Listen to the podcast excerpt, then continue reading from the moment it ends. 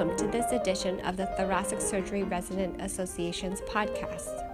The opinions expressed in this podcast are provided for teaching purposes only and should not be applied directly to patient care.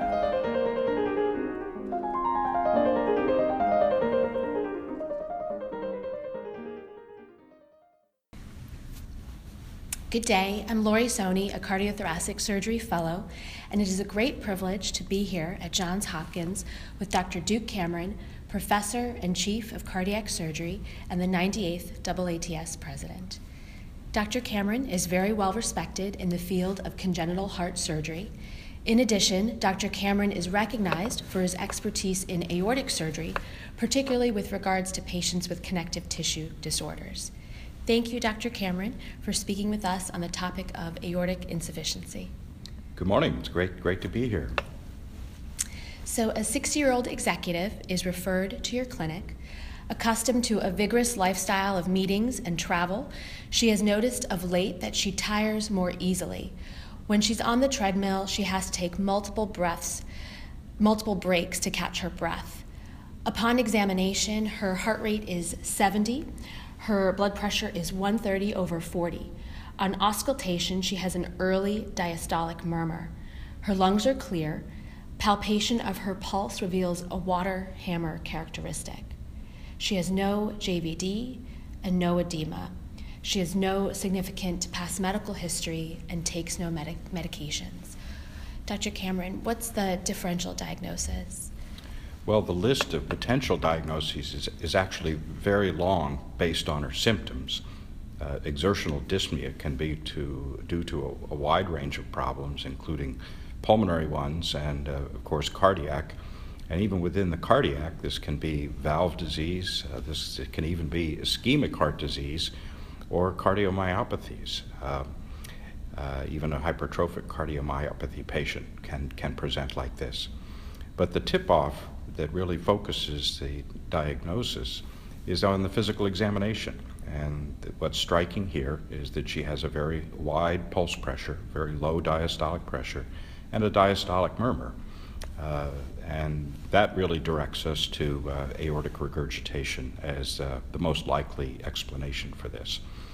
I'll mention that the fact that she really has no jugular venous distension and no peripheral edema, and that her lungs are clear, shouldn't discourage us from that diagnosis because often adults, uh, when they present with severe aortic regurgitation, particularly if it's been slow and gradual and the ventricle has had time to adapt to it, they often don't really prevent it or present in frank heart failure. It's, a, it's, it's an early symptom of, of uh, dyspnea.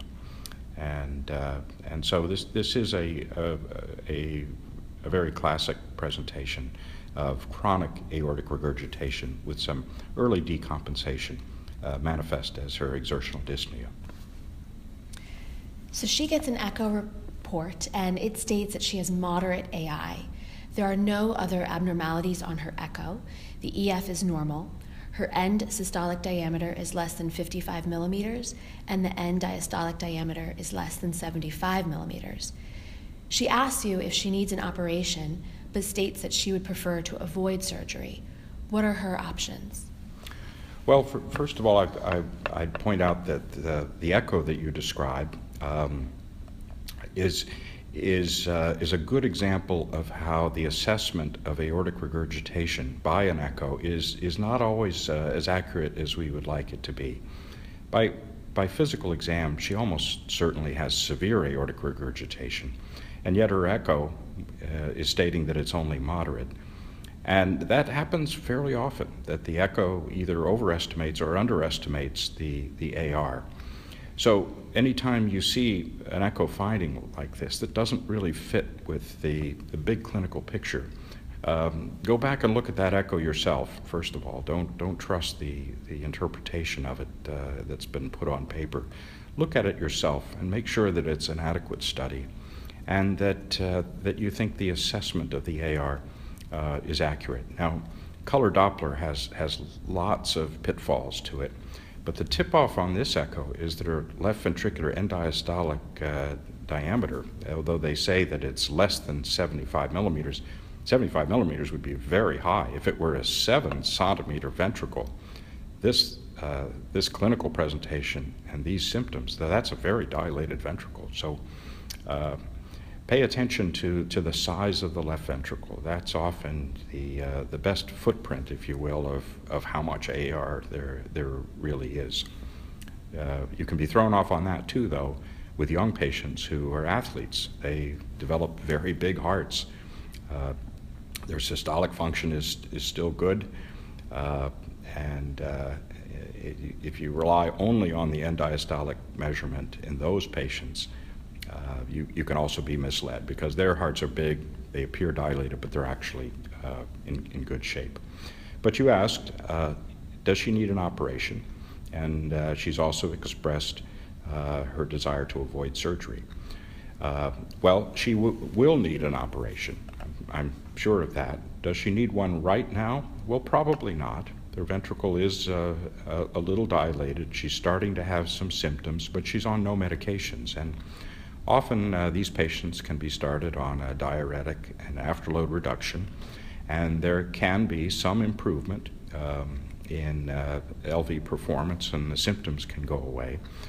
But it's unclear whether uh, there's advantage to delaying surgery when there's this much aortic regurgitation, already symptoms and, uh, and a ventricle that is probably dilating. So I, I, would encourage her to start thinking about early surgery, but it could probably be put off for a while uh, if she has a good response to medications. So she was placed on afterload reduction agents. Six months go by and she comes to see you again.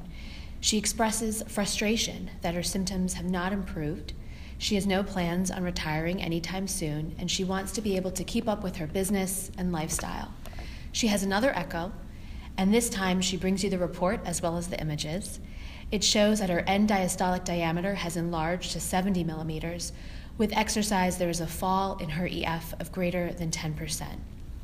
When you review the echo images, what are you looking for with respect to the regurgitant jet and the aortic valve? Well, for, uh, b- before we talk about the echo, I'll, I'll just mention that probably seeing her six months after the initial visit is waiting a bit too long. She probably needed a reassessment in closer to three months. Um, because people can fall off the curve uh, with, with this disease. They usually don't die suddenly, but, uh, but they, can, they can come back uh, in fairly profound heart failure. Uh, and you, you, just don't want that to happen. So probably would have been better to see her at about uh, three months. But assuming she's come back now, and uh, the ventricle now is more dilated in a relatively short period of time, and her ejection fraction is beginning to fall, um, and her symptoms persist. So now it's pretty clear she needs an operation, and she probably should have it reasonably soon. Not emergently, not urgently, but soon. And uh, looking at the echo, uh, what are the things we're looking at? Uh, well, overall, left ventricular size, and she has uh, reached criteria at seven centimeters of a dilated ventricle that probably needs uh, intervention soon. Um, I would be interested in the, in the nature and the direction of the uh, aortic regurgitation jet. Uh, and whether or not there are obvious leaflet abnormalities and certainly in a patient this age, uh, uh, relatively young with severe aortic regurgitation, a congenitally bicuspid aortic valve is the most likely uh, cause of this. So I'd be interested in valve morphology from the echo, the direction of the jet, whether it's uh, through a leaflet perforation or prolapse of one leaflet, a, a cleft in a bicuspid aortic valve, or primary aortic disease. If she may have a, a big aortic root, uh, that can be the mechanism of the aortic regurgitation. And that's a different disease. That's aortic disease with uh, uh, a treatment that would aim more in replacing the aortic root to restore aortic competence rather than replacing the valve. But her previous echo didn't show an enlarged root, so most likely this is a, a regurgitant uh, uh, aortic valve without root disease and uh, most likely a bicuspid valve. But there, there are other causes of uh, this, um, and the echo might shed some, some light on that. Is there a role for obtaining a TEE? Well, that's a good question, and I would say that's controversial. Um, I don't think you need a TEE to assess the degree of aortic regurgitation. But if there's some uh, uncertainty as to why the valve is regurgitant, uh, if it doesn't look, for instance, like a bicuspid valve, uh, then sometimes an echo is useful, particularly if you want to evaluate the possibility of repairing the valve rather than replacing it. So that's, that's when I get the TEE, when I'm really unsure of the mechanism, and I want to be able to discuss with the patient preoperatively what the options might be other than replacing the valve. And of course, it's, uh, there are sometimes questions about whether or not there's mitral valve disease, primary or secondary to the AR. And these things sometimes can be evaluated a little better with TE. But does every patient who has AR who needs a surgical intervention need a preoperative TEE? I would say no. When would you get a CT scan? Well, uh, again, somewhat controversial. I think if, uh, if there is a question about aortic dilatation, root or ascending aortic dilatation, a, t- a, t- a CT scan will provide better imaging of the mid ascending aorta. Uh, it does pretty well on the root uh, compared to CT scan in, in uh, patients with good acoustic windows. Uh, and the other role for CT scanning would be uh, as uh, a screening test for coronary disease. Uh, again, this is a relatively young patient who, uh, at 60 years of age, if she didn't have risk factors for coronary artery disease, uh, a CT scan and calcium scoring, and perhaps even coronary imaging, would be valuable and perhaps avoid preoperative catheterization if it's negative. But unfortunately, uh, either a, uh, uh, a, but fortunately, if the test is completely negative or strongly suggestive of coronary disease, it's a useful study. If it's something in between, you know, moderate calcification but no obvious stenoses, the patient's probably going to end up with a catheterization anyway. But a patient like this probably could be spared a catheterization if the CT shows uh, really clean coronary arteries. The patient is concerned about the risks of surgery. She asks what will happen to her if she doesn't have surgery. Well, she's a smart patient. She's asking the best question right up front, and that is, well, what happens if I don't have surgery? And be prepared to, to give a good detailed answer on that. And I think we can tell her that uh, the progression of aortic regurgitation um, is, is usually a certainty, that uh, her symptoms will worsen, her ventricle will dilate and the strength of the muscle and LV function will begin to deteriorate. She will uh, develop uh, peripheral edema and uh, lose her sinus rhythm, quite, quite possibly. And the risk of surgery will then begin to increase, and, uh, and that uh, it would be a much safer course to proceed with uh, an earlier operation to preserve her ventricular function and to uh, improve survival and improve symptoms.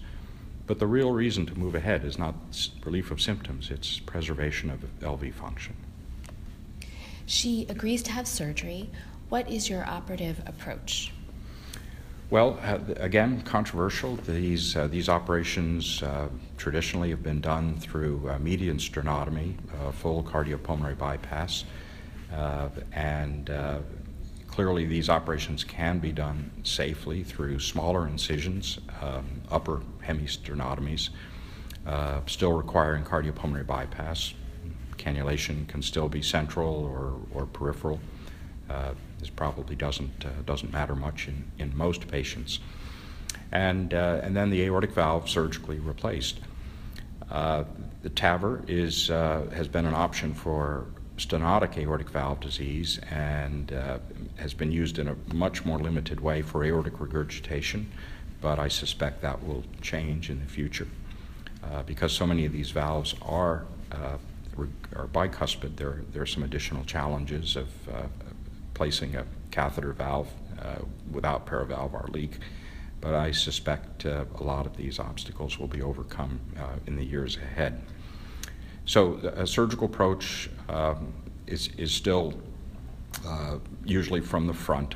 Uh, others have described anterior uh, thoracotomy approaches But most of the time, I think it's uh, probably best done through a sternotomy. And one can argue all day whether the full sternotomy or limited incision is, uh, is better.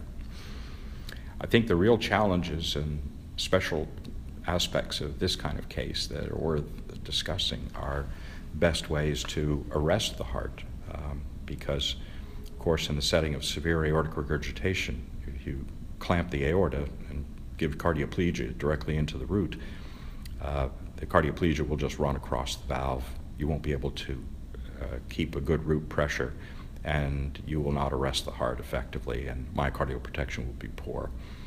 So you need an alternate strategy here. Um, many people will uh, place a retrograde uh, coronary sinus cardioplegia catheter, um, place the patient on, on bypass, clamp the aorta, and then give the cardioplegia through the uh, coronary sinus. And uh, I think this is, this is fine. One of the concerns about this is that the uh, volume of blood in the left ventricle will, will go back and forth across the valve, and it sometimes takes a long time for the cardioplegia to actually uh, make it into the coronary arteries. Uh, but this is, this is an effective uh, way. Uh, another is to pace, uh, put the patient on bypass, begin some initial cooling, and then when the heart is a bit cold, you can fibrillate the heart, cross clamp the aorta, open it, and give cardioplegia directly into the coronary arteries. The advantage of that is that you're giving the cardioplegia directly into the coronary arteries. You know where the cardioplegia is going. And uh, this will sometimes lead to an earlier and more prompt and more effective uh, arrest. Uh, it's, it's worth talking a little bit about left ventricular venting and uh, whether uh, one should change one's usual left ventricular venting strategies for aortic valve replacement here.